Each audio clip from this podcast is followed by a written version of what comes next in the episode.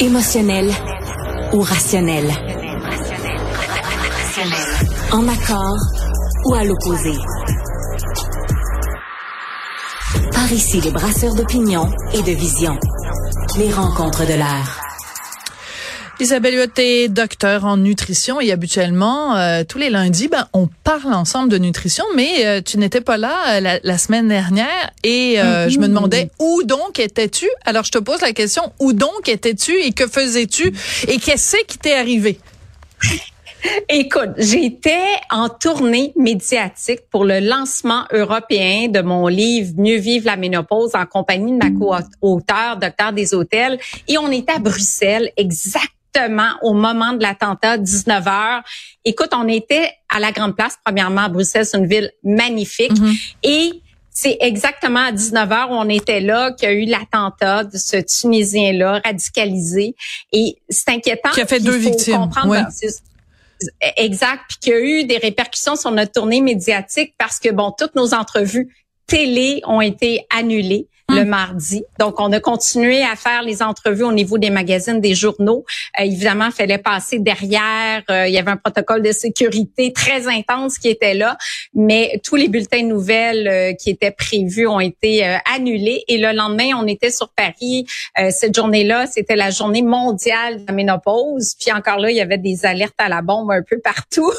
Donc, on était dans le transport en commun, puis on disait, ouais, faut être vigilant parce que ça peut nous arriver. Hein mauvaise place, mauvais moment. Fait que ça a bouleversé un petit peu notre, euh, notre tournée médiatique là. Non, je comprends. Alors, euh, en effet, il y a un, climat depuis le 7 euh, octobre, un, climat de peur, différents attentats qui ont été commis. En plus, après quelques jours après ça, ben, il y a un professeur quand même qui a été assassiné en France. Donc, c'est pas juste au Proche-Orient, au Moyen-Orient que ça se passe, ça a des répercussions un petit peu partout sur le globe. Bon, alors on est très contente que tu sois de retour euh, parmi nous pour nous parler d'un sujet qui est extrêmement mm. euh, important.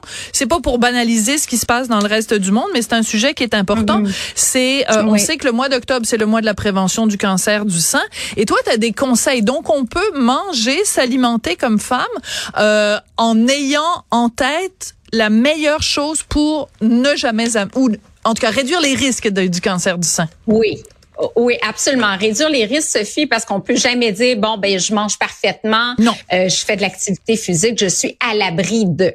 Mais on peut réduire son risque de plusieurs types de cancers en faisant des modifications de ses habitudes de vie. On pourrait réduire ses risques jusqu'à 40 Et là, j'implique, euh, ouais, c'est quand même énorme. Donc de manger sainement, d'avoir un poids santé, euh, de mieux gérer son stress, de faire de l'activité physique, tout ça, ça compte spécifiquement le cancer du sein parce que c'est quand même le cancer le plus prévalent, c'est 25% des nouveaux cas de cancer chez la femme. Euh, c'est une Canadienne sur huit qui sera atteinte d'un cancer euh, du sein. C'est beaucoup euh, au cours de sa vie. Une sur 34 qui en décédera. Et tous les jours, on a quand même 78 Canadiennes qui reçoivent un diagnostic. Donc, faut en parler. Premier conseil, le, conseil qui ne plaira pas peut-être aux amateurs du régime méditerranéen qui inclut euh, du vin presque tous les jours parce que dans les conseils, Sophie, on parle de réduire la consommation d'alcool. D'accord. Euh, la réduire ou l'éliminer? C'est important, la distinction est importante. Oui. Absolument. Ben, on a vu les euh, repas canadiens qui ont été modifiés en janvier 2023. On sait que l'alcool est associé à sept types de cancers, dont le cancer du sein. Et ça monte assez vite chez la femme. Donc, on parle d'une consommation d'éthanol de 10 grammes par jour. C'est l'équivalent de 100 millilitres de vin. Ben, une femme qui va prendre 100 millilitres de vin tous les jours, ça va augmenter le cancer du sein de 5 en préménopause, donc avant l'âge de 50 ans. Et ça va augmenter après la ménopause, donc en moyenne, c'est 51 euh, ans et plus, le risque de 9 Donc, il y a une relation dose-effet plus on en consomme, plus le risque augmente. Puis bon, le vin rouge est quand même plus protecteur parce qu'il contient du resveratrol, qui est une molécule antioxydante qui a quand même un effet anticancérigène en soi. Mais la modération est de mise. Quand tu dis pas du tout, je pense pas qu'il faut aller là, mais comprendre de modérer sa consommation puis de prendre un verre de vin en mangeant plutôt qu'en en apéro. 100 millilitres, c'est pas beaucoup là. Un verre, c'est à peu près 300 millilitres. Donc, 100 euh, millilitres, c'est vraiment pas beaucoup. Alors, je veux absolument qu'on aille rapidement aux autres éléments. Euh, quelque chose qui m'a beaucoup surpris. Bon, consommer des légumes, ça, évidemment, on peut l'imaginer. Euh, mais consommer des aliments riches en calcium, ça, j'avoue que tu m'as beaucoup surprise. Oui. En fait, c'est une méta-analyse qui a démontré que les femmes qui consomment 300 mg de calcium, l'équivalent d'un verre de lait ou de trois quarts de tasse de yogourt, réduisent le risque de cancer du sein de, de façon significative et aussi cancer du côlon. Donc, il y avait une réduction du risque de 13 en préménopause et de 4 en post-ménopause. Donc, on sait qu'il y a plus de cancer du sein après la ménopause. Euh, on sait qu'il y a des facteurs du sein qui sont hormonodépendants, d'autres qui sont pas hormonodépendants. Donc, ça, c'est vraiment une méta-analyse. On a regroupé des milliers de femmes. On a trouvé cette corrélation-là. De là à comprendre la relation causal, pourquoi le mhm. calcium diminue le risque, c'est pas clair dans les études, mais il y avait quand même une association entre plus de calcium, moins de risque de cancer du sein et cancer du côlon également. D'accord.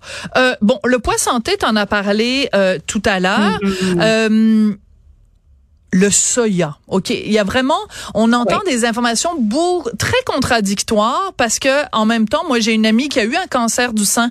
Quand elle est sortie de l'hôpital après ses traitements, le médecin lui a dit vous ne consommez plus jamais de soya. Donc toi, c'est quoi ton ton, ton point de vue là-dessus? Écoute, euh, Sophie, la science évolue constamment et euh, récemment, on s'est rendu compte justement dans des méta-analyses que même les femmes qui ont eu un cancer du sein hormonodépendant euh, et qui prennent par exemple du tamoxifène, les femmes qui consomment davantage de soya réduisent le risque de récidive ah. de 21 Ah ben c'est bon. OK. Si bien que la Société canadienne du cancer a publié un avis que les femmes qui ont eu un diagnostic peuvent consommer jusqu'à trois portions de soya par jour. C'est beaucoup. Donc, c'est vraiment, ben, c'est comme ça en nutrition, hein. Ce que je disais il y a 30 ans, ce que je dis aujourd'hui, c'est plus la même chose. Donc, maintenant, on a une littérature récente qui tend à démontrer que le soya serait protecteur et protecteur pour le développement, prévention de la maladie, mais surtout quand le soya est introduit très tôt dans la vie, donc avant le ah. développement des glandes mammaires. Donc les jeunes filles, par exemple, qui consomment du tofu, en Asie, ben, ça peut expliquer en partie pourquoi les femmes asiatiques ont beaucoup moins de cancer du sein que les femmes nord-américaines, ah, par exemple. Très intéressant. Merci beaucoup, Isabelle. Et puis, euh, ben, écoute, euh, on va continuer tout le mois d'octobre là de sensibiliser tout le monde au danger du mhm. cancer du sein et on va, si on est un peu superstitieux, toucher du bois. Merci beaucoup, Isabelle. Merci, Sophie. À bientôt.